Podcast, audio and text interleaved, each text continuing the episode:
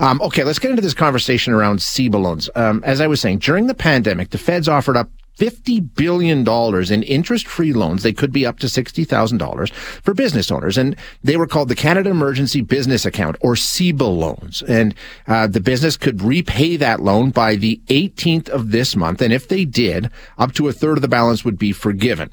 After the 18th, though, any outstanding balances starts incurring 5% interest charges. Okay.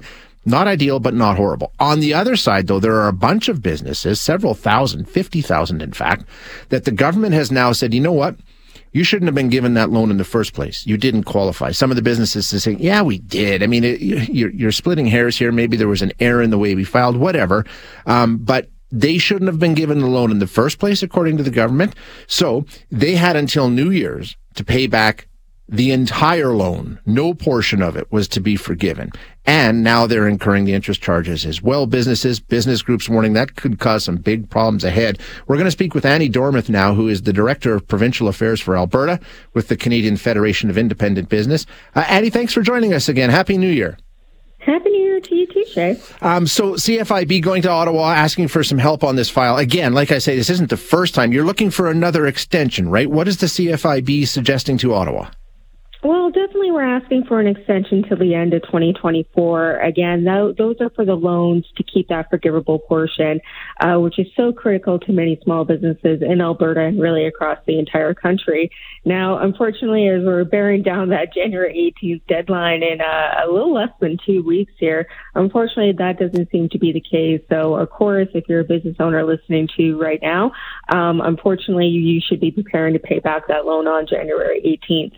Okay, so let's break it down. The two categories, how significant is that? Because, like I say, if, if, you were given the deadline of January 18th to pay it back before you start incurring the interest charges, that's one thing. But the other, like the, the other piece of it, like you say, the, the debt forgiveness, uh, forgiveness of one third up to $20,000.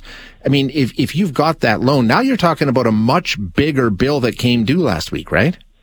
Well, that's exactly the case. Forty thousand dollars now becomes sixty thousand yeah, dollars due yeah. in two weeks, and that is quite significant.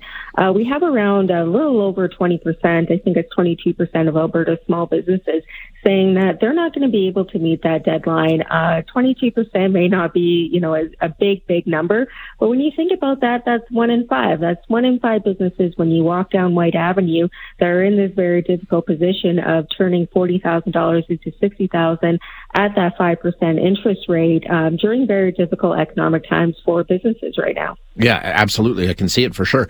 Ottawa has responded to this suggestion and they say, you know what? We've already brought in multiple extensions. We've done this already. We can't just keep offering more and more time. I can kind of see their argument. At some point, the bill comes due, right? Well, that's exactly the case. Of course, you know, businesses, it's, it's natural part of, you know, a business cycle of having to close. However, it's important to realize that all of this happened because of the pandemic yeah. and economic recovery is not a reality. Everyone was really hoping for 2023 to be that big, big boom year for businesses, return to normal, get back to pre-pandemic kind of sales and revenues and balance sheets.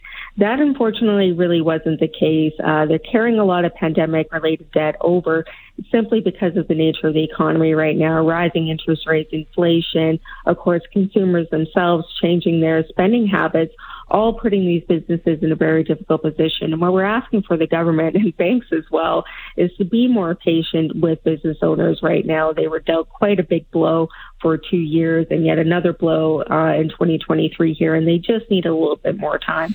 The government and you know, and you mentioned banks. There, there is a refinancing option here. I'm not 100 percent sure how it works, but if you go in and secure refinancing by the 18th, the rules change yet again. What what what's that piece of this puzzle, Annie? That changes basically again, you know, 40 turns into $60,000 over three years at a 5% interest okay. rate. And I know you mentioned earlier, you know, the sad state of these, uh, of banks and governments saying, well, you shouldn't have gotten the loan to begin with. And that's incredibly frustrating. They really should be honoring these CEBA loans if they were applied in good faith. I mean, to come in at the 11th hour here and say, oh, no, you shouldn't have gone it. So now you know you owe everything. That is just really, really sad. And unfortunately, those are the same cases that uh, that business owners are calling CFIB phone lines with. And it's not an insignificant number, right? Like from, I understand there's about 850,000 yeah. businesses that receive CEBA loans and, and 50,000 of them have now been told you shouldn't have gotten it, which is, you know, that's a pretty good chunk of the, of, of the overall picture. That's a huge chunk of it. And again, it's incredibly frustrating. I mean, it, it was a difficult time. These businesses were completely closed in some cases, uh, to no fault of their own. Um, and, you know, you know, to protect the public health, you know, to go with everything, yeah. you know, they, they closed their businesses. They, they were thriving and now they aren't to really not to not their detriment or what they did. It was the nature of the pandemic. And for, you know, banks and governments to say, oh, well, I mean, that is really just frustrating. If they applied in good faith, they had everything there, then these then these loans should be honored. Um, what's the concern here? I know there's some pretty dire predictions from CFIB. They've spoken with a number of businesses here in Alberta, and this could be. I mean, I don't want to sound dramatic, but the end of the road for some, by the sounds of it. Well, that's unfortunately the case. Uh, you know, whenever we've, you know, surveyed our members, you know, the amount of businesses that are kind of at that brink of bankruptcy has always hovered around 20%. And, you know, I compare that with that 20% that are not going to be able to meet that January 18th deadline. I mean, we could be risking, you know, a closure of a, of 20%, one in five of our amazing small businesses out there, which is really should be a wake up call to government um, that they just need a little bit more time things are tough out there. Uh, let's help our local businesses that give so much back to our communities. Um, and there's no timeline here, right, Annie? I mean, this we're past the timeline here. So, yep. And speaking of urgency, I mean, this is as urgent as it can get. Well, that's exactly the case. Um, you know, CFIB does have some great resources on our website um, with regard to you know refinancing and things like that. Really do read the fine print uh, for for banks would be my recommendation for business owners. But yeah, we've gotten pretty strong word from the government. There will not be an, another extension. Yeah. January 18th is the deadline.